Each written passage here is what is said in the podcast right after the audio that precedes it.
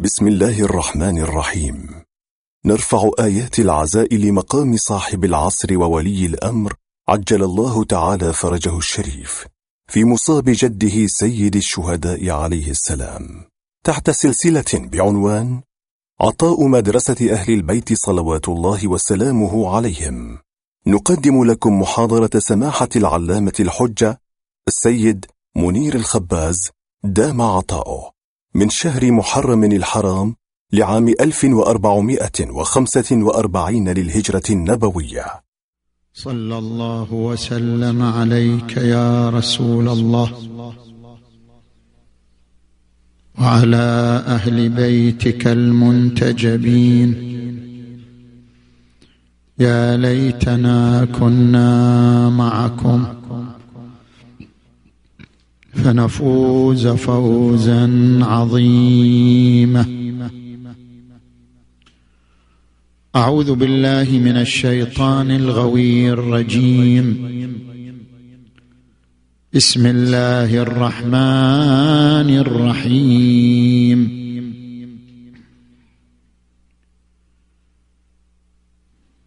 ونزلنا عليك الكتاب تبيانا لكل شيء وهدى ورحمة وبشرى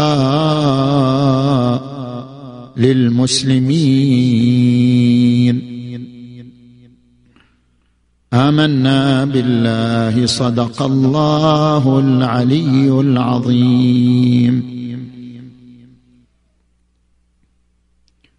حديثنا انطلاقا من الآية المباركة في عدة محاور. في أصناف التدبر في القرآن الكريم وفي أهمية السياق القرآني وفي سياق آية التطهير. المحور الأول في أصناف التدبر. أمرنا الله تبارك وتعالى بالتدبر في القرآن. فقال أفلا يتدبرون القرآن ولو كان من عند غير الله؟ لوجدوا فيه اختلافا كثيرا. وقال تبارك وتعالى أفلا يتدبرون القرآن أم على قلوب أقفالها؟ والتدبر في القرآن عبارة عن التأمل والتفكير بحيث يخرج القرآن بحيث يخرج الإنسان نتيجة التأمل والتفكير بمعان مستخلصة من القرآن الكريم. لذلك التدبر على أصناف أربعة. الأخذ بالظاهر والتفسير والتأويل والاستبطان. نذكر كل صنف مع مثاله. الصنف الأول الأخذ بالظاهر. بمعنى أن الإنسان يتأمل في المعنى العربي المستفاد من الآية. ما هو المعنى الذي يستفيده العرف العربي من الآية؟ هو ما يسمى بالظاهر. والأخذ بهذا المعنى المستفاد من العرف العربي هو أخذ بالظاهر. مثلا عندما نقرأ قوله تعالى أوفوا بالعقود نتأمل. العقود هي المعاملات بين طرفين. هل أن هذه الآية أوفوا بالعقود؟ تشمل العقود المستحدثة في زماننا؟ أم تختص بالعقود المعاصرة لزمن النبي صلى الله عليه وآله؟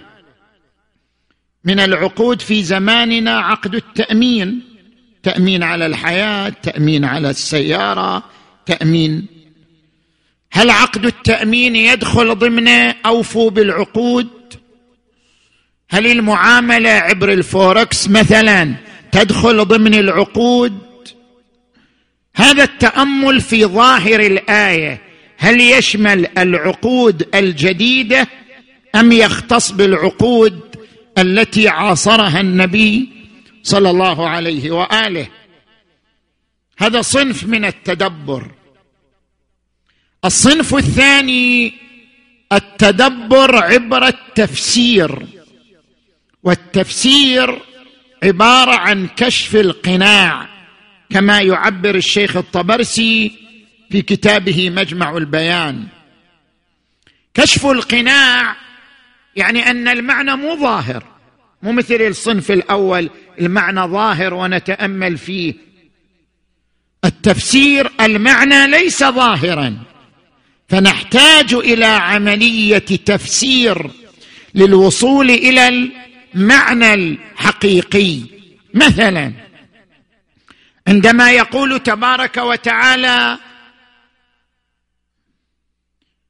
يسألونك عن الروح قل الروح من أمر ربي وما أوتيتم من العلم إلا قليلا. ما معنى أمر ربي؟ المعنى غير ظاهر. لماذا خص الروح بأن تكون من أمر ربي؟ لماذا لا يكون خلق السماوات والأرض والإنسان من أمر الله؟ كما قال تبارك وتعالى لخلق السماوات أكبر من خلق الناس. لماذا السماوات والأرض لم يعبر عنها بأنها من أمر ربي؟ وعبر عن الروح بأنها من أمر ربي. لأن المعنى ليس ظاهرا لذلك نحتاج إلى عملية تسمى تفسير وهي أعمق وأدق من الأخذ بالظاهر. الصنف الثالث ألا وهو عملية التأويل. التأويل المعنى ظاهر لكن ما نقدر نأخذ به. في القسم الأول المعنى ظاهر نأخذ به. في القسم الثاني المعنى غير ظاهر فنحتاج إلى عملية تفسير. في القسم الثالث المعنى ظاهر لكن مع ذلك لا نستطيع أن نأخذ به. فنحتاج إلى عملية التأويل. القرآن الكريم يقول منه آيات محكمات. هن أم الكتاب وأخر متشابهات. فأما الذين في قلوبهم زيغ فيتبعون ما تشابه منه ابتغاء الفتنة وابتغاء تأويله. وما يعلم تأويله إلا الله والراسخون في العلم. التأويل من الأول والأول هو رجوع الشيء إلى أصله رجوع الشيء إلى حقيقته. مثلا تقول آلت الدار إلى الخراب. الدار كانت أرض ثم صارت بناء ثم رجعت إلى ما كانت. يقال آلت الدار إلى الخراب. الأول رجوع الشيء إلى أصله وحقيقته. هناك بعض الآيات تحتاج إلى تأويل. مثلا قوله تبارك وتعالى هل ينظرون إلا أن تأتيهم الملائكة أو يأتي ربك أو تأتي بعض آيات ربك؟ تأتي بعض آيات ربك واضحة. زلازل براكين هذه آيات. تأتي الملائكة للرسل للأنبياء هذا أيضا واضح. بس كيف يأتي ربك؟ هل ينظرون إلا أن تأتيهم الملائكة أو يأتي ربك؟ هو المعنى واضح يأتي ربك. الله أتى. المعنى بحسب العرف العربي واضح. الله أتى. لكننا لا يمكننا أن نأخذ بهذا المعنى. هذا المعنى الظاهر بحسب العرف العربي. وإن كان ظاهر وواضح لكن لا يمكن الأخذ به. لماذا؟ لأن العقل لا يقبله. لأن العقل يقول المجيء من صفات الأجسام. والله ليس بجسم حتى يأتي أو لا يأتي. اذا نحتاج عملية تأويل. يعني نحتاج أن نعبر من الظاهر إلى حقيقة خلف الظاهر إلى معنى خلف الظاهر حتى نقوم بعملية تحديد المعنى عبر التأويل. وهنا يأتي تأتي دور الروايات الشريفة تقول أو يأتي ربك يعني يأتي أمر ربك. كما في قوله تعالى في آية أخرى وجاء ربك والملك صفا صفا يعني وجاء أمر ربك. الصنف الرابع الاستبطان. هذا الاستبطان لم يرد في القرآن الإشارة إليه ولكن وردت في الروايات الشريفة الإشارة إلى أن للقرآن بطنا وراء ظهره. لاحظوا هذه الرواية الشريفة موثقة السكون عن الإمام الصادق عليه السلام قال قال رسول الله صلى الله عليه وآله إذا التبست عليكم الفتن كقطع الليل المظلم فعليكم بالقرآن فإنه شافع مشفع وهو الفصل وليس بالهزل له ظهر وبطن فظاهره حكم وباطنه علم ظاهره أنيق وباطنه عميق. عملية الاستبطان بمعنى الوصول إلى بطون القرآن الكريم ماذا تعني؟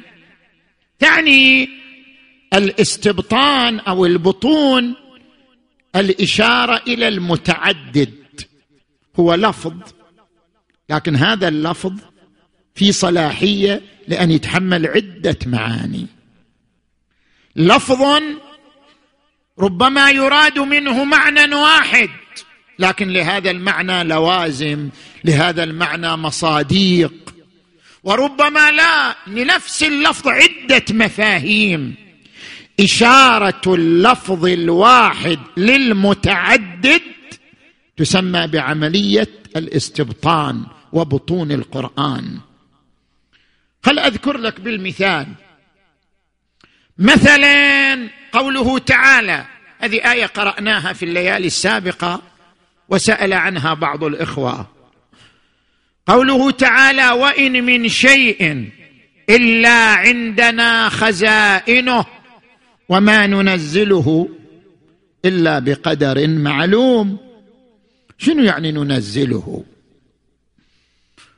كلمة النزول هنا قد تشير إلى معاني. النزول المادي النزول الملكوتي النزول بمعنى مراتب المشيئة الإلهية. أشرح لك هذا المعنى. المعنى الأول لكلمة النزول النزول المادي.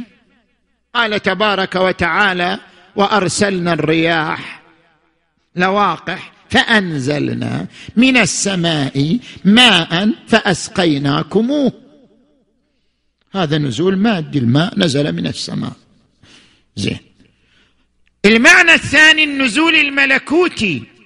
نزول الملكوتي خاص بالإنسان. انتقل من عالم إلى عالم. القرآن الكريم يقول وإذ أخذ ربك من بني آدم من ظهورهم ذريتهم وأشهدهم على أنفسهم. ألست بربكم؟ قالوا بلى. يعني مر الإنسان بمرحلة أشهد وشهد. متى هذه المرحلة؟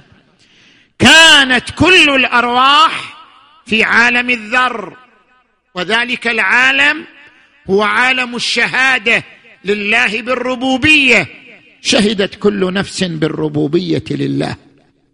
ثم نزلت إلى عالم المادة. هذا النزول نزول ملكوتي. وإن من شيء إلا عندنا خزائنه هذا الإنسان كان مختزن عندنا في عالم الذر بعدين أنزلناه إلى عالم المادة وما ننزله إلا بقدر معلوم. هذا المعنى الثاني للنزول. المعنى الثالث للنزول مراتب المشيئة.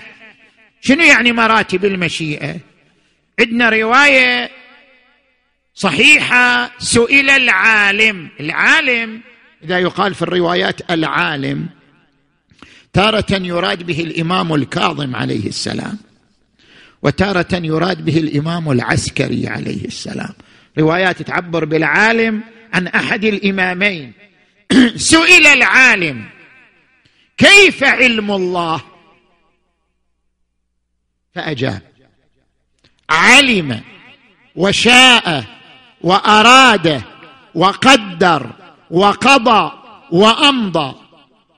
فأمضى ما قضى وقضى ما قدر وقدر ما أراد وأراد ما شاء يعني المشيئة مرت بمراحل لها مراتب. أشرح لك بشرح بسيط. مثلا وجود الإنسان. وجود الإنسان مر بعدة مراتب. يقول القرآن الكريم لقد خلقنا الإنسان من سلالة من طين ثم جعلناه نطفة في قرار مكين. ثم جعلنا النطفة علقة. فخلقنا العلقة مضغة. فخلقنا المضغة عظاما. فكسونا العظام لحما. ثم أنشأناه خلقا آخر. فتبارك الله أحسن الخالقين. اولا العلم. طبعا الله يعلم بالإنسان قبل أن يخلقه. ثم جاء دور المشيئة. علم وشاء. المشيئة هي إعداد الأسباب. إعداد الأسباب يعني يلتقي الذكر بالأنثى. إعداد سبب الوجود الإنساني بلقاء الذكر والأنثى. التقى الذكر والأنثى تمت المشيئة. جاءت مرحلة الإرادة. علم وشاء وأراد. الإرادة تنفيذ الأسباب بعد إعدادها. بعد أن أعدها نفذها عمليا. يعني لقاء الذكر مع الأنثى نتج عنه أن البويضة تلقحت واستقرت في جدار الرحم وبدأت تمتد في جدار الرحم. يعني عبرنا المشيئة إلى الإرادة. علم وشاء وأراد وقدر. هذه البويضة الملقحة بعد أن استقرت في جدار الرحم وامتدت وضعت لها أقدار. ما يصير تمشي هذه البويضة الملقحة بلا حدود بلا أقدار. لا لا وضع لها أقدار. إنا كل شيء خلقناه بقدر. قد جعل الله لكل شيء قدرا وكل شيء عنده بمقدار. من أي شيء خلقه؟ من نطفة خلقه فقدره. كل تقدير. التقدير وضع الحدود. هذه النطفة عقله كذا طوله كذا جسمه كذا مشاكله في الحياة كذا هو سيكون كذا. كل هذه الأقدار حددت للنطفة منذ بداية امتدادها وتحركها. علم وشاء وقدر علم وشاء وأراد وقدر وقضى. كان يمكن لهذه النطفة أن تجهض تسقط. لا قضاء يعني دفع الموانع. كل الموانع من الوجود دفعها حتى يكتمل. القضاء دفع الموانع حتى يتم الوجود. فلا إجهاض ولا سقوط. تم الوجود مشت من مرحلة إلى مرحلة. جعلنا نطفة في قرار مكين ثم جعلنا علقة فخلقنا العلقة مضغة فخلقنا المضغه عظام فخلق وهكذا. لما جئنا إلى النهاية جاءت مرحلة الإمضاء. انتقل من القضاء إلى الإمضاء ثم أنشأناه خلقا آخر. فتبارك الله. أحسن الخالقين. فأمضى ما قضى وقضى ما قدر وقدر ما أراد وأراد ما شاء. هذا التغير والانتقال من مرتبة إلى مرتبة أشارت إليه الآية بالنزول وما ننزله إلا بقدر معلوم. اذا النزول في الآية له معاني. نزول مادي نزول ملكوتي نزول بمعنى تغير مراتب المشيئة. أيضا الآية التي افتتحنا بها المحاضرة وهي قوله تعالى ونزلنا عليك الكتاب تبيانا لكل شيء. حد يقول القرآن ما في كل شيء. القرآن خب ما في لا فيزياء ولا كيمياء ولا شيء. وين كل شيء تبيانا لكل شيء؟ إذا مسألة تحتاج إلى استبطان. يعني هذا اللفظ تبيانا لكل شيء يشير إلى معنيين. المعنى الأول أن المراد بذلك أن القرآن تبيان لكل شيء بالنسبة للرسول.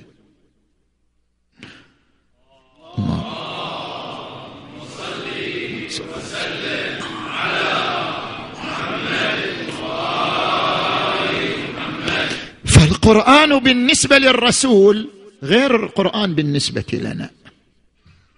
القرآن بالنسبة للرسول تبيان لكل شيء بينما القرآن بالنسبة للمسلمين هدى ورحمة وبشرى. ونزلنا عليك الكتاب تبيانا لكل شيء يعني بالنسبة إليك. وهدى ورحمة وبشرى للمسلمين. فالذي علم بكل شيء من خلال القرآن هو الرسول صلى الله عليه وآله. وأما نحن فإنما نأخذ من القرآن الهدى والرحمة والبشرى. هذا معنى. المعنى الآخر أن المراد بتبيان كل شيء كل شيء من الهداية. يعني كل شيء يرتبط بالهداية. يوصل إلى الهداية. يصد عن الهداية.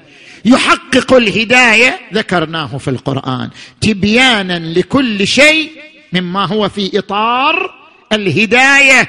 لأن الله تبارك وتعالى قال في آية أخرى إن هذا القرآن يهدي للتي هي أقوى. اذا عرفنا أن التدبر في القرآن أصناف ظاهر تفسير تأويل استبطان. ربما إنسان يسأل لماذا القرآن هكذا؟ أليس الهدف من القرآن أنه كتاب هداية؟ فلماذا لا يكون القرآن بمعنى واحد كله واضح؟ لماذا فيه تأويل وتفسير واستبطان؟ لماذا لا يكون كل القرآن واضحا ظاهرا؟ يفهمه الكل. ما هو الغرض من أن يكون معاني أو أن تكون معاني القرآن معاني متفاوتة؟ بعضها يفهمه الكل بعضها لا يفهمه إلا البعض. لماذا؟ أراد الله تبارك وتعالى أن يكون القرآن منسجما مع مستوى البشرية وبما أن مستوى البشرية متفاوت وليس بنحو واحد. فلكي يكون القرآن منسجما مع مستوى البشرية كان القرآن متفاوت المعاني لأن المستوى البشري هو متفاوت في العقلية في القدرة في الثقافة في الفهم. بما أن مستويات البشرية متفاوتة في القدرات العقلية والكفاءات الثقافية جاء القرآن متفاوت المعاني. هنا الإمام أمير المؤمنين علي علي عليه السلام يقول نزل الكتاب على أربعة أشياء. على العبارة والإشارة واللطائف والحقائق. فالعبارة للعوام عامة الناس يأخذون من القرآن العبارة يعني الظاهر. والإشارة للخواص هناك فئة من الناس تأخذ بالإشارات. واللطائف للأولياء والحقائق للأنبياء. اذا القرآن متعدد ومتفاوت. المعاني منه عبارة منه إشارة منه لطائف منه حقائق. لذلك ترى أن القرآن يتجدد تفسيره ويتجدد اقتناص المراد منه كلما تجددت مستويات البشر. يعني كلما تطور المستوى العلمي للمجتمع البشري تطور مستوى التفسير للقرآن. ويبقى القرآن مواكب لكل مستوى. ويبقى القرآن مواكب لكل تطور. يعني مثلا العربي إنسان العربي قبل 1400 سنة عندما يقرأ قوله تعالى والشمس تجري لمستقر لها ذلك تقدير العزيز العليم. ما كان يفهم تجري؟ تجري يعني شلون تجري؟ تركض؟ شلون تجري يعني؟ يعني مثل ما يجري الماء شلون يعني تجري؟ كيف تجري؟ ما قال تتحرك ما قال تمشي قال تجري. والشمس تجري لمستقر لها. ذلك تقدير العزيز العليم. طيب الإنسان العربي قبل 1400 سنة يتساءل ما معنى تجري؟ فربما يفهم تجري يعني تمشي. آه خلاص تمشي. وكان الإنسان يعتقد أن الشمس هي تمشي وهو واقف. الشمس تمشي صح؟ ثم الإنسان بعد أن اكتشف الحقائق عرف أنه هو الذي يمشي لأن الأرض هي التي تتحرك به والشمس تجري. كيف تجري؟ الشمس كتله هائله من الغازات. المنبعثه عن انفجارات نووية في عمق هذه الكتلة. في كل لحظة فيها انفجارات نووية. تتكون منها هذه الغازات الهائلة. الشمس ليست جسما صلبا حتى يتحرك. مو مثل الأرض مو مثل الكرة حتى تتحرك. الشمس ليست جسما صلبا كي يعبر عنه بالحركة. الشمس كتلة من الغازات المناسب لهذه الكتلة الجريان مثل ما يجري الزيت على الأرض. شلون انت تجري زيت على الأرض والشمس تجري لمستقر لها ذلك تقدير العزيز العليم. اذا تعبير بالجريان يناسب حقيقة جسم الشمس وحقيقة عيان الشمس ولا يناسب مثل الأرض أو مثل القمر مما هو جسم صلب. نجي الان إلى المحور الثاني من حديثنا صلوا على محمد وال محمد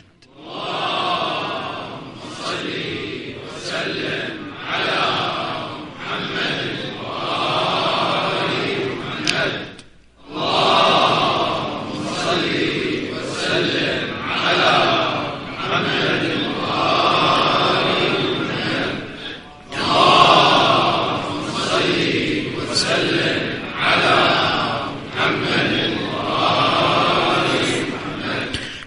المحور الثاني بما أننا تحدثنا عن أصناف التدبر. وذكرنا أن من أصناف التدبر من أصناف التدبر الأخذ بالظاهر. ومن ظاهر القرآن سياق القرآن. لذلك نحن نتحدث في المحور الثاني عن سياق القرآن. فإن الأخذ بالسياق أخذ بالظاهر ظاهر القرآن. ما معنى السياق؟ سياق هو الربط بين مدلولين في محور واحد بحيث ينتج هذا الربط الدلالة على معنى جديد. هذا يسمى بالسياق. حتى أبين معنى السياق. أذكر صنفي السياق وأمثلته. السياق صنفان. سياق مجموعي سياق أفرادي. السياق المجموعي هو عبارة عن الجمع بين آيتين. هما آيتان منفصلتان. كل منهما في سورة. منفصلتان زمنا ومنفصلتان سورة. لكن نجمع بينهما.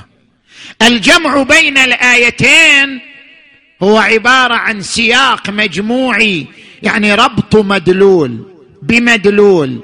في محور واحد ينتج لنا معنى جديدا. هذا السياق المجموعي له ثلاثة أمثلة. المثال الأول من السياق المجموعي الجمع بين المطلق والمقيد أو الجمع بين العام والخاص. شنو المثال لهذا؟ ما هو المثال لهذا القسم؟ لاحظوا. مثلا عندنا رد المجمل للمبين. قال تبارك وتعالى أحلت لكم بهيمة الأنعام. إلا إلا ما يتلى عليكم. بس ما بين ما يتلى عليكم بينتها آية ثانية مستقلة. يعني جمع بين آيتين. هنا قال إلا ما يتلى عليكم. بعدين في آية أخرى مستقلة بين ما يتلى عليكم. حرمت عليكم الميتة والدم ولحم الخنزير وما أهل لغير الله به والمنخنقة والموقوذة متردية والنطيحة. هذا كل ما يتلى عليكم. فالجمع بين الآيتين بين آية مجملة عامة وبين آية مبينة مفصلة. هذا يسمى سياق مجموعي. المثال الثاني رد المتشابه إلى المحكم. قال تعالى منه آيات محكمات. هن أم الكتاب وأخر متشابهات. الآية المتشابهة هي الآية الغامضة في معناها. لكي يتضح معناها يجمع بينها وبين آية متش... آية محكمة فيتضح معناها. مثلا الآيات التي توهم الجبر. عندما نقرأ قوله تعالى يضل من يشاء ويهدي من يشاء. نقول اذا إحنا مجبورين على الهداية والضلال لأن هو الذي يضلنا وهو الذي يهدينا. نجي لآية ثانية. أفما فمن يرد الله أن يهديه؟ فمن يرد الله أن يهديه؟ يشرح صدره للإسلام. ومن يرد أن يضله يجعل صدره ضيقا حرجا كأنما يصعد في السماء. نقول اذا هو الله يشرحه هو اللي يحرج. فنحن مجبورون. هذه نسميها آيات متشابهة. حتى يتضح معناها نردها لآيات محكمة كما في قوله تعالى فلما زاغوا أزاغ الله قلوبهم. يعني الزيغ يبدأ من الإنسان ومن الله. هو يزيغ باختياره فيغلق على نفسه أبواب الهداية. فلما زاغوا أزاغ الله قلوبهم. وقال تبارك وتعالى إن الله لا يغير ما بقوم حتى يغيروا ما بأنفسهم. تريد الهداية تكون أنت تتغير. تريد الضلال يكون أنت تتغير. إن الله لا يغير ما بقوم حتى يغيروا ما بأنفسهم بإرادتهم واختيارهم. اذا الجمع بين الآيتين هو الذي أوضح لنا المعنى. ولذلك يقولون القرآن بعضه قرينة على البعض الآخر. نجي إلى المثال الثالث. المثال الثالث لطيف جدا. ألا وهو بيان الحد من خلال جمع بين آيتين. أذكر مثال أذكر مثالين لهذا. لاحظوا في تفسير الصافي الجزء الخامس صفحة أربعة عشر سئل الإمام أمير المؤمنين علي بن أبي طالب عليه السلام. ما هو أقل الحمل؟ قال ستة أشهر. يعني أقل مدة يتم فيها شنو؟ جسم الإنسان في بطن أمه. قال ستة أشهر. قالوا من أين علمت؟ قال من آيتين من القرآن. قالوا ما هما؟ قال الآية الأولى قوله وحمله وفصاله. ثلاثون شهرا. والآية الأخرى قوله تعالى وفصاله في عامين. فإذا أسقطنا عامين من ثلاثين شهرا ستكون الباقي شنو؟ ستة اشهر هذا جمع بين آيتين استفاد معنى آخر. زين. تجي إلى مثال ثاني الإمام الجواد عليه السلام. سئل الإمام الجواد ما هو حد القطع؟ في السرقة. سارق. إذا كل الحيل ما فادت ويا السارق كل شيء ما فيد. مصر على السرقة وتكرارها. تقطع يده. زين كيف تقطع يده؟ ما هو حد القاطع؟ قال مفصل الأصابع. يعني هذه الأصابع الأربعة المفصل هنا يتم القطع. قالوا لما قال من الجمع بين آيتين. كيف؟ قال قال تعالى والسارق والسارقة فاقطعوا أيديهما. ما ندري اليد وين؟ اليد من الكتف اليد من آه، أصل الذراع اليد من أصل الكف. من وين اليد؟ من يدري. وجاءت آية أخرى وأن المساجد لله فلا تدعو مع الله أحدا. المساجد جمع مسجد. مو جمع مسجد. ما في مسجد. مسجد. والمسجد هو ما يسجد به. يعني أعضاء السجود اللي يسجد الإنسان على الأرض شلون يسجد؟ ما يسجد به على الأرض يسمى مسجد وجمعه مساجد. وأن المساجد لله فلا تدعو مع الله أحدا. والمسجد من اليد ما هو؟ باطن اليد. هذا اللي يسجد به الإنسان. الأصابع ما له دخالة في السجود. الإنسان يضع باطن اليد على الأرض. بما أن المسجد هو الباطن والمسجد لله وما كان لله فلا يقطع. اذا حد القطع هو مفصل الأصابع. فالإمام الجواد عليه السلام استفاد ذلك يعني فسر آية بآية أخرى. هذا من السياق المجموعي. القسم الثاني السياق الأفرادي. السياق الافرادي يعني أن تأتي عدة مدلولات لموضوع واحد إما في سورة أو في آية واحدة. في سورة مثل قوله تعالى سورة المؤمنون. قد أفلح المؤمنون. الذين هم في صلاتهم خاشعون. الذين هم عن اللغو معرضون. والذين هم للزكاة فاعلون. والذين هم لفروجهم حافظون. كلها تتحدث عن من عن موضوع واحد وهو المؤمنون. عدة مداليل ترجع لموضوع واحد. هذا يسمى سياق أفرادي. أو في آية واحدة كما في آية الكرسي قوله تعالى الله لا إله إلا هو الحي القيوم لا تأخذه سنة ولا نوم له ما في السماوات وما في الأرض من ذا الذي كلها هالمداليل ترجع إلى موضوع واحد وهو الله. هذا يسمى السياق الأفرادي. زين. نجي الآن إلى المحور الثالث والأخير. صلوا على محمد وآل محمد.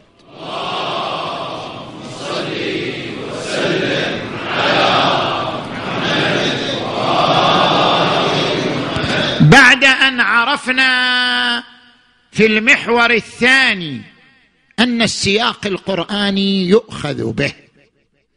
لأن السياق القراني نوع من الظهور. والظهور حجة. كل العقلاء يأخذون بظاهر الكلام ويرتبون الأثر عليه. زين؟ وما يعمل به العقلاء فهو حجة.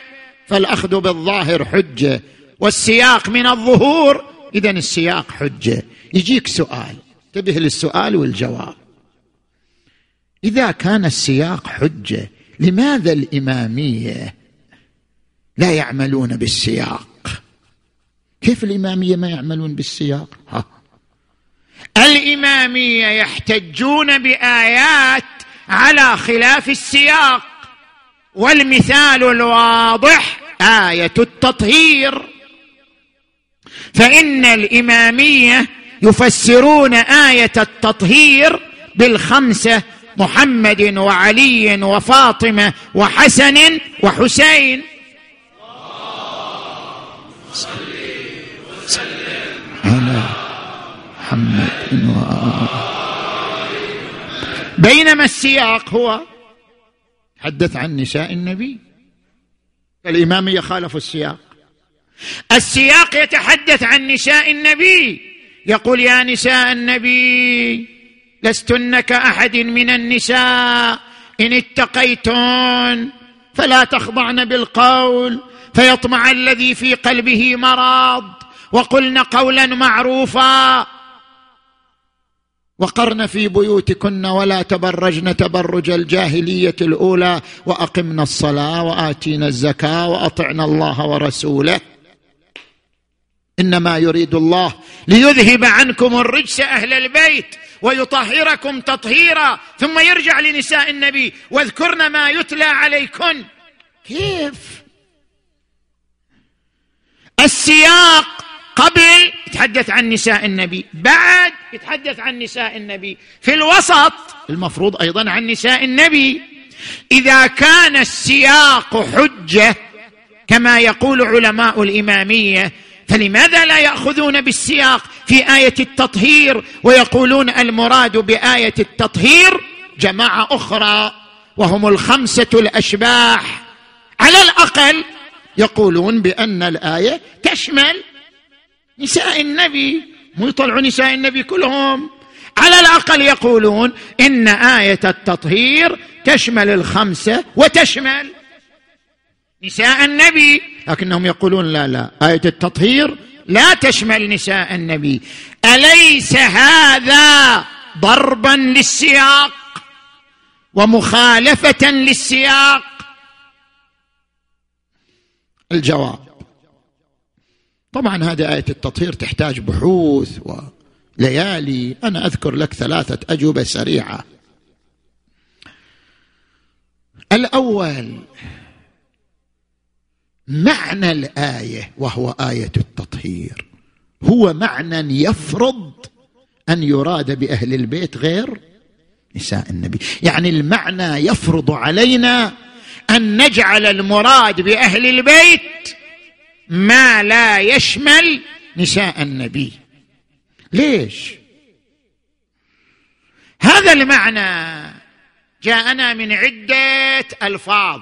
إنما وأهل البيت ويذهب عنكم الرجس كلها ما تجتمع مع نساء النبي اولا كلمة إنما في اللغة العربية للدلالة على الحصر. إنما أريد منكم أن تستمعوا للمحاضرة. يعني أنا حصرت الإرادة في ماذا؟ في استماع المحاضرة. إنما يريد الله ليذهب عنكم الرجس أهل البيت. ظاهر الآية أنه أراد حصر المراد في فئة معينة وهم أهل البيت. هذا ظاهر الآية ان ما بعد إنما يعني حصر المراد في موضوع وفئة معينة وهم أهل البيت. فما هو المعنى الذي ينحصر في أهل البيت؟ مو الآية تقول في حصر. هناك معنى ينحصر في أهل البيت. ما هو المعنى الذي ينحصر في أهل البيت؟ إذا إحنا بنرجع لنساء النبي ماكو شيء ينحصر في نساء النبي. لاحظوا الآية اللي قبلها. يا نساء النبي لستن كأحد من النساء. إن اتقيتن. شنو التكاليف؟ لا تخضعن بالقول. تكليف عام ما يختص بنساء النبي. لا تبرجن تبرج الجاهلية الأولى. تكليف عام لا يختص بنساء النبي. أقمنا الصلاة وآتينا الزكاة وأطعنا الله. أيضا تكليف شنو؟ يعني كل الأوامر التي جاءت قبل آية التطهير هي آيات عامة وتكاليف عامة. لا تختص بفئة دون فئة. بينما ما بعد إنما في آية التطهير يدل على أن هناك معنى ينحصر في أهل البيت. فلو فسرنا أهل البيت بنساء النبي لا يوجد معنى ينحصر في نساء النبي. كل التكاليف التي أمر بها نساء النبي هي تكاليف عامه اذا في معنى ثاني. ما هو؟ نجي إلى اللفظ الثاني. قال يريد الله ليذهب عنكم الرجس أهل البيت ويطهركم. بعد تطهيرا. هذا ما إلى معنى إلا العصمة صح؟ شنو معنى؟ إذهاب الرجس كله الذي يقترن بالتطهير التام. هذا لا ينطبق إلا على العصمة. ما ينطبق لا على التقوى ولا على الإيمان ولا على التدين. إذهاب الرجس المقترن بالتطهير التام لا ينطبق إلا على العصمة. فإذا آية التطهير جاءت تتحدث عن عصمة. فلو كانت تعني نساء النبي أو تشمل نساء النبي لكان معناها أن نساء النبي معصومات ولم يقل أحد من المسلمين بعصمة امرأة من نساء النبي ولا امرأة معصومة من نساء النبي. فإذا كانت آية التطهير تدل على العصمة والعصمة لا تنطبق على نساء النبي. إحنا مضطرين أن نقول أهل البيت غير نساء النبي. اللفظ الثالث أهل البيت. ما قال أهله. فرق بين أهل الرجل وأهل بيته. أهلك يطلق على زوجتك. زوجتك من أهلك بس ليست من أهل بيتك. الزوجة ليست من أهل البيت. أهل البيت من يجمعك معهم لحمة النسب. إذا زوجتك بنت عمك بنت خالك نعم من أهل بيتك. وإلا مو من أهل بيتك من أهلك. ولذلك القرآن يطلق على الزوجة أهله ولا يطلق عليها أهل بيته إلا واحدة وهي سارة. زوجة إبراهيم عبر عنها بأهل البيت رحمة الله وبركاته عليكم أهل البيت لأن سارة كانت مع إبراهيم من جد واحد. لهذا عبر عن هاجر غير عبر عن سارة. ما عبر عن هاجر بأهل البيت عبر عن خصوص سارة. لا يطلق على النساء أهل البيت. أهل بيت الرجل أبناؤه. وأما زوجته فهي أهله. رابعا الضمير تغير. كان الضمير ضمير نسوة. يا نساء النبي لستن. كأحد من النساء إن اتقيتن. فلا تخضعن. ثم جاء لضمير العقلاء المذكرين. قال إنما يريد الله ليذهب عنكم. تغير الضمير. فإذا اجتمعت عدة ألفاظ فرضت أن يكون معنى آية التطهير خارج عن السياق. يعني لا يشمل نساء النبي. كلمة إنما تدل على الحصر ولا يوجد معنى ينحصر في نساء النبي. كلمة يذهب عنكم الرجس ويطهركم تدل على العصمة والعصمة لا تنطبق على نساء النبي. كلمة أهل البيت لا تشمل الزوجة. الضمير نفسه كم؟ لا يشمل النساء بمعنى لا يخاطب به النساء. فاذا الجواب الأول أن معنى آية التطهير هو الذي فرض علينا أن نقول بأنها لا تشمل شنو؟ نساء النبي. هذا الجواب الأول. خليك الجواب الثاني. الجواب الثاني يقول من أساليب البلاغة في القرآن الالتفات على نحو الإضراب. كيف يعني الالتفات على نحو الإضراب؟ يعني أنت تتحدث في معنى تنتقل إلى معنى ثاني ترجع إلى الأول مرة ثانية. هذا من أساليب البلاغة. التفات على نحو الإضراب. كيف يعني؟ الآن مثلا أنا أتحدث معكم. أنا أتحدث إياكم عن شنو الآن؟ حدث إياكم عن تفسير آية التطهير. فجأة أقول لكم إياكم والغيبة. فإن الغيبة من المحرمات. أرجع للحديث عن آية التطهير. هذا التفات على نحو الإضراب. لماذا؟ شنو السر البلاغي في ذلك؟ الآن مثلا أنا هم أريد أذكر شيء وبرجع إلى ال...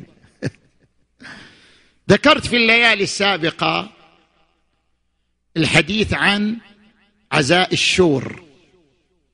صارت أسئلة كثيرة تجيني عن الشور كيف تقول الشور حرام والشور إحنا نمارسه والشور فرد عادي وكذا. طبعا أنا ما عندي خبرة. لا عزيت في عزاء الشور ولا شيء وإنما ما أشاهده على بعض القنوات. الشور نوعان. نوع لا إشكال فيه. وهو عبارة عن العزاء السريع جدا. وهذا موجود عندنا إحنا حتى عندنا في القطيف عند النساء يوجد هذا العزاء السريع. حسين حسين حسين حسين حسين حسين. موجود عند النساء. فالعزاء السريع بمعنى الضرب السريع. وذكر لفظ الإمام الحسين عليه السلام بنحو التكرار السريع. هذا ما في إشكال. المشكلة مو في هذا. إذا كان عزاء الشور هو هذا عبارة عن الضرب السريع واللفظ السريع. مثل ما يقولوا النساء عندنا إحنا حسين حسين حسين حسين. هذا ما في إشكال. مو هذا الكلام. اذا وين إشكالنا إحنا؟ إشكالنا فيما يعرض على بعض القنوات.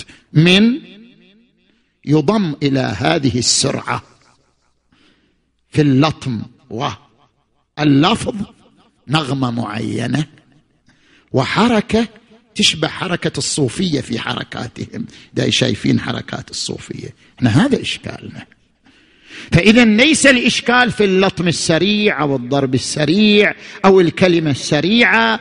الإشكال في انضمام نغمة معينة وحركة معينة في الجسم تشبه حركة الصوفية عندما يقومون ببعض أورادهم.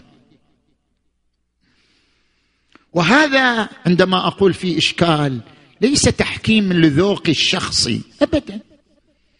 أنا سألت أكثر من 46 شخص قبل أن أتحدث. قلت ماذا تقولون في هذا؟ أرسلت مقطع لعزاء الشور ل 46 شخص. أعطوني رأيكم من المؤمنين المتثبتين. قالوا هذا يناسب مجالس الله. هذه الصورة التي نراها تناسب مجالس اللهو فإحنا من جايين نحارب العزاء أو نقدح في المعزين حاشاهم.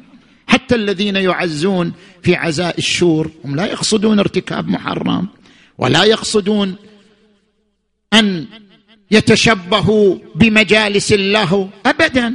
هم جاءوا يعزون لأجل الحسين ولأجل رفع راية الحسين وأهدافهم نبيلة ونحن نحثهم على مواصلة العزاء من أجل الحسين وتحقيق هذا الهدف النبيل. إنما نحن نرجو منهم رجاء أخوي كما قلنا. رجاء أخوي رجاء ودي أن يزيلوا بعض هذه الأمور. يبقى العزاء كما هو. من دون حاجة إلى هذه النغمة من دون حاجة إلى هذه الحركة الخاصة ويكون العزاء فاعلا هادفا يؤتي ثماره إن شاء الله تعالى. هذا التفات على نحو الإضراب. يعني أنا أتحدث في موضوع تقلت بمفاجأة. يعني فاجأت المستمعين بالحديث عن موضوع آخر ورجعت للموضوع الأول. لماذا يقول أهل البلاغة؟ لو ذكرت هذا الموضوع ضمن سياق آخر لما كان يجلب الانتباه. صح؟ لكن عندما تخترق السياق وتخرج لموضوع وترجع مرة أخرى يكون ما ذكرته في الوسط أكثر رسوخا في أذهان الناس لأنه يجلب انتباههم ويجعلهم منصتين. لماذا خرجت عن الموضوع إلى هذا الأمر ثم عدت إلى الموضوع مرة أخرى؟ فالالتفات على نحو الإضراب أكثر جذبا للانتباه وأكثر ترسيخا للمعنى. من هنا استخدم القرآن الالتفات على نحو الإضراب في أكثر من ثمانية عشر موضعا. مو بس آية التطهير. إنما أنا أذكر لك مثال آخر فقط حتى لا أطيل عليك. والليل اليوم جماعة تعبانين يقول هذا ما عنده شغل تعبانين هلكانين وهذا جاي. زين؟ الله يسلمكم إن شاء الله. صل وسلم على محمد لاحظوا في سورة القيامة. القرآن يتحدث عن يوم القيامة. يقول يسأل أيان يوم القيامة؟ فإذا برق البصر وخسف القمر وجمع الشمس والقمر يقول الإنسان يومئذ أين المفر؟ كلا لا وزر إلى ربك يومئذ المستقر. ينبأ الإنسان يومئذ بما قدم وأخر. بل الإنسان على نفسه بصيرة ولو ألقى معاذيره. تحدث الآن عن ماذا؟ يوم القيامة. لا تحرك به لسانك لتعجل به. إن علينا جمعه وقرآنه. شنو العلاقة؟ شنو العلاقة؟ انت جاي تتحدث عن يوم القيامة. تنتقل مباشرة وبشكل مفاجئ للحديث عن شنو؟ عن القرآن الكريم. لا تحرك به لسانك لتعجل به. إن علينا جمعه وقرآنه فإذا قرأناه فاتبع قرآنه ثم إن علينا بيانه. أريد يرجع مرة أخرى للحديث عن يوم القيامة. كلا بل تحبون العاجلة وتذرون الآخرة. وجوه يومئذ ناظرة إلى ربها ناظرة. هو كان يتحدث عن يوم القيامة؟ في الوسط؟ دخل في الحديث عن القرآن. رجع للحديث عن يوم القيامة. نفس الصورة الموجودة في إيه تطهير. تحدث عن نساء النبي ثم تحدث عن المعصومين ثم رجع للحديث عن نساء النبي وكأنه يريد أن يقول يا نساء النبي لماذا نحن نأمركم ونصر على ذلك؟ لأن لكم ارتباط بأهل البيت الذين أذهب الله عنهم الرجس وطهرهم تطهيرا الجواب الثالث والأخير ونختم به. حتى لو قلنا بحجية السياق وقرينية السياق علماء البلاغة يقولون هناك قرينة عامة وهناك قرينة خاصة ولا يؤخذ بالقرينة العامة مع وجود القرينة الخاصة. السياق قرينة لكنه قرينه عامه ومناسبة النزول قرينة خاصة والقرينة الخاصة تقدم على القرينه العامه وإلا لو لم نأخذ بمناسبات النزول في القرآن للزم ترك تفسير القرآن في كثير من آياته. إذا فصلنا الآية عن مناسبة النزول وهنا يقول السيد عبد الحسين شرف الدين قدس سره صاحب كتاب المراجعات. يقول وردت هذه الرواية في سبعين رواية من أربعين طريق.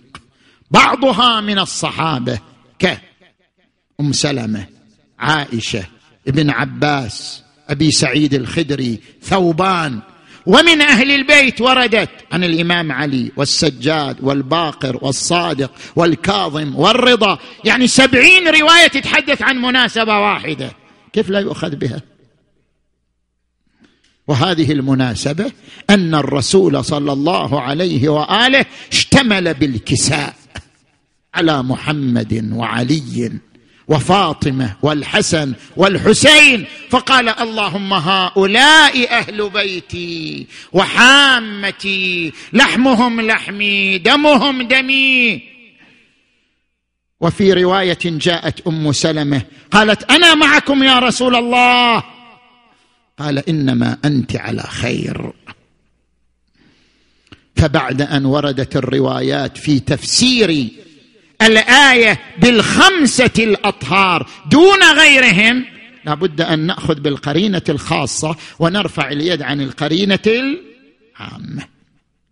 ولذلك أهل البيت أكدوا على هذه الوصلة والعلقة بهذه الشجرة المباركة ألا وهي شجرة العصمة شجرة أهل البيت.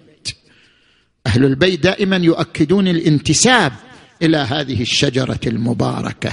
فلذلك تجد أحدهم يقول انسبوني من أنا. انسبوني من أنا. ثم ارجعوا لأنفسكم فحاسبوها هل يحل لكم قتلي؟ أنا من أين؟ من أي شجرة؟ من أي قبيلة؟ من أي أسرة؟ أيها الناس انسبوني من أنا. ثم ارجعوا لأنفسكم فعاتبوها هل يحل لكم قتلي وانتهاك حرمتي؟ ألست ابن بنت نبيكم وابن وصيه وأول المؤمنين بالله والمصدق لرسوله بما جاء به من عند ربه؟ أوليس حمزة سيد الشهداء عمي؟ أوليس جعفر الطيار عمي؟ أولم يبلغكم قول رسول الله صلى الله عليه وآله في وفي أخي الحسن ابناي سيدا شباب أهل الجنة؟ فوالله ما بين المشرق والمغرب ابن بنت نبي غيري فيكم ولا في غيركم ويحكم. اتطلبونني بدم قتيل لكم قتلته أو بمال لكم استهلكته أو بقصاص جراحة.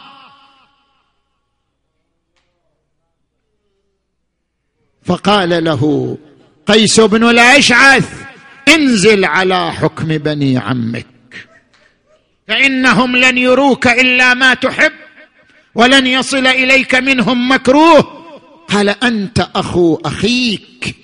أتريد بني هاشم أن يطلبوك بأكثر من دم مسلم بن عقيل؟ لا والله! لا أعطيكم بيدي إعطاء الذليل ولا أقر إقرار العبيد وأضرمها لعنان السماء حمراء تلفح أعنانها. وأضرمها لعنان السماء حمراء تلفح أعنانها تزيد الطلاقة في وجهه إذا غير الرعب ألوانها إلى أن قضى للعلا حقها وشيد بالسيف بنيانها ترجل للموت عن سابق. له اخلت الخيل ميدانها فما أجلت الحرب عن مثله صريعا يجب يلبن شجعانها.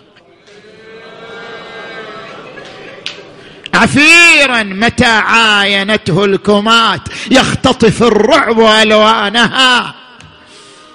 هذا سيد حيدر الحلي ها ويقول ويقول في شعر آخر سيد رضا الهندي يقول لم أنسه إذ قام فيهم خاطبا فإذا هم لا يملكون خطابا. يدعو ألست أنا ابن بنت نبيكم وملاذكم إن صرف دهر نابا.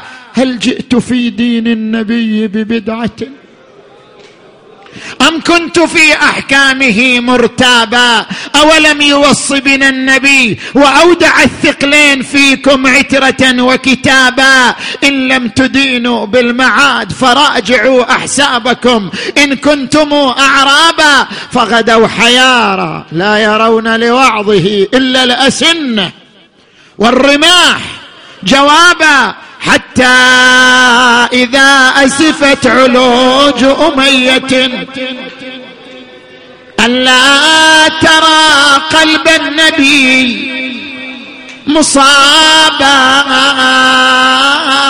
صلت على جسم الحسين سيوفهم.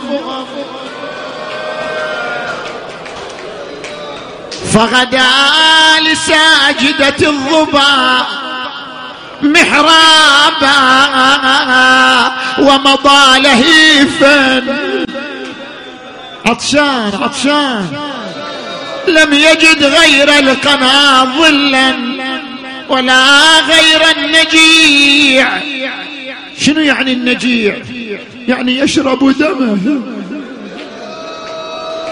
لم يجد غير القنا ظلا ولا غير النجيع شرابا. ظمآن ذاب فؤاده من غلته لو مست الصخر الأصم لذاب وأخته إلى جانبه تضع يدها على جسمه. لبالها ما زال الحسين حي. ما أفاقت من غشوتها إلا والرأس يتدلى.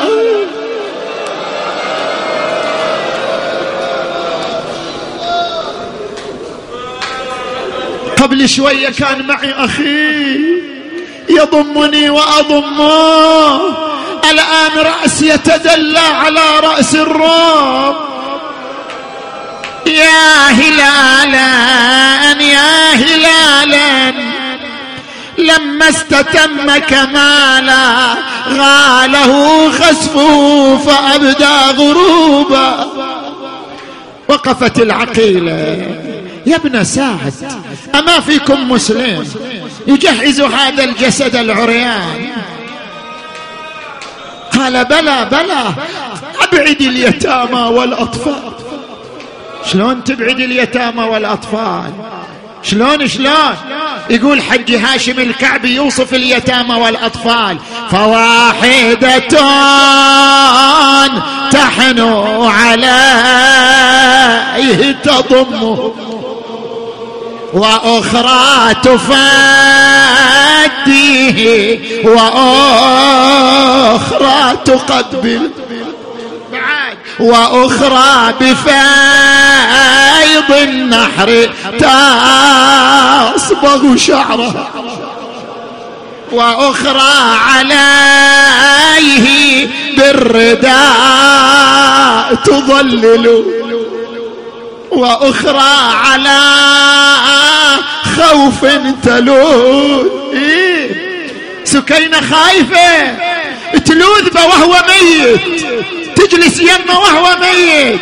وأخرى على خوف تلوذ بجنبه. وأخرى لما قد نالها ليس تعقل. صارت زينب تبعد اليتامى والأطفال عن جسده. إيه أبعدتهم. وهي واقفة. تنتظر تنتظر. تجهيز الحسين. شلون يجهز أبو علي؟ شلون؟ وإذا بعشرة من خيول الأعوجية تنعلت بالحديد وداست على صدر الحسين. وحسينا وحسينا. يا الله يا الله يا رسول الله شلون زينب تشوف هالمنظر؟ تطايرت عظامه. تطايرت عظامه وتناثرت جناجن صدره.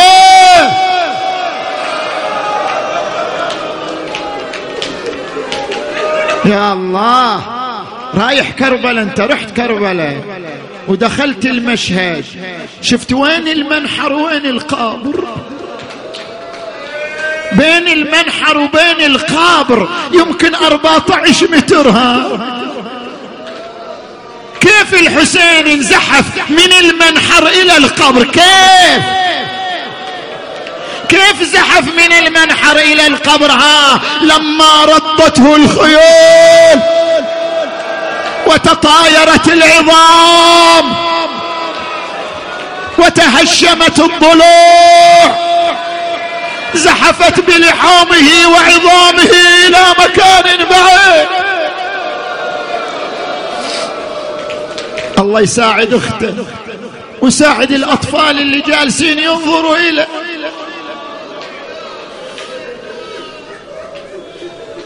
جد يا رسول الله. صلى عليك مليك السماء هذا حسينك بالعرى. محزوز الراس من القفا موزع الأعضاء. يا جد مات ما حد وقف دونه. ولا يا نغار غمض لا يا يا يا غمض لا عيون يعالج يعالج بالشمس من خطف لونه. ولا واحد بحلقة ما يقطر. يا جدي مات ما حد مات تديده. ولا واحد حضر لو عدا رجله. يعالج بالشمس ما حد وصل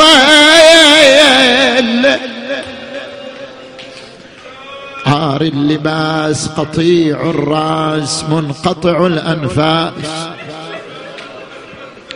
يا الله. اللهم بحق زينب العقيله بحق الحوراء المظلومة.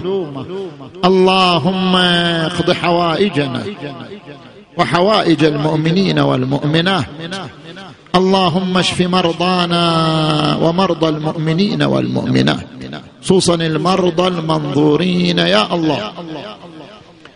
اللهم فرج عن المؤمنين والمؤمنات في كل مكان. اللهم عجل فرج وليك وابن أوليائك واكتب له النصر والظفر واجعلنا من أنصاره وأعوانه. وارحم أمواتنا وأموات المؤسسين والمؤمنين والمؤمنات وإلى أرواح الجميع بلغ ثواب الفاتحة. تسبقها الصلوات.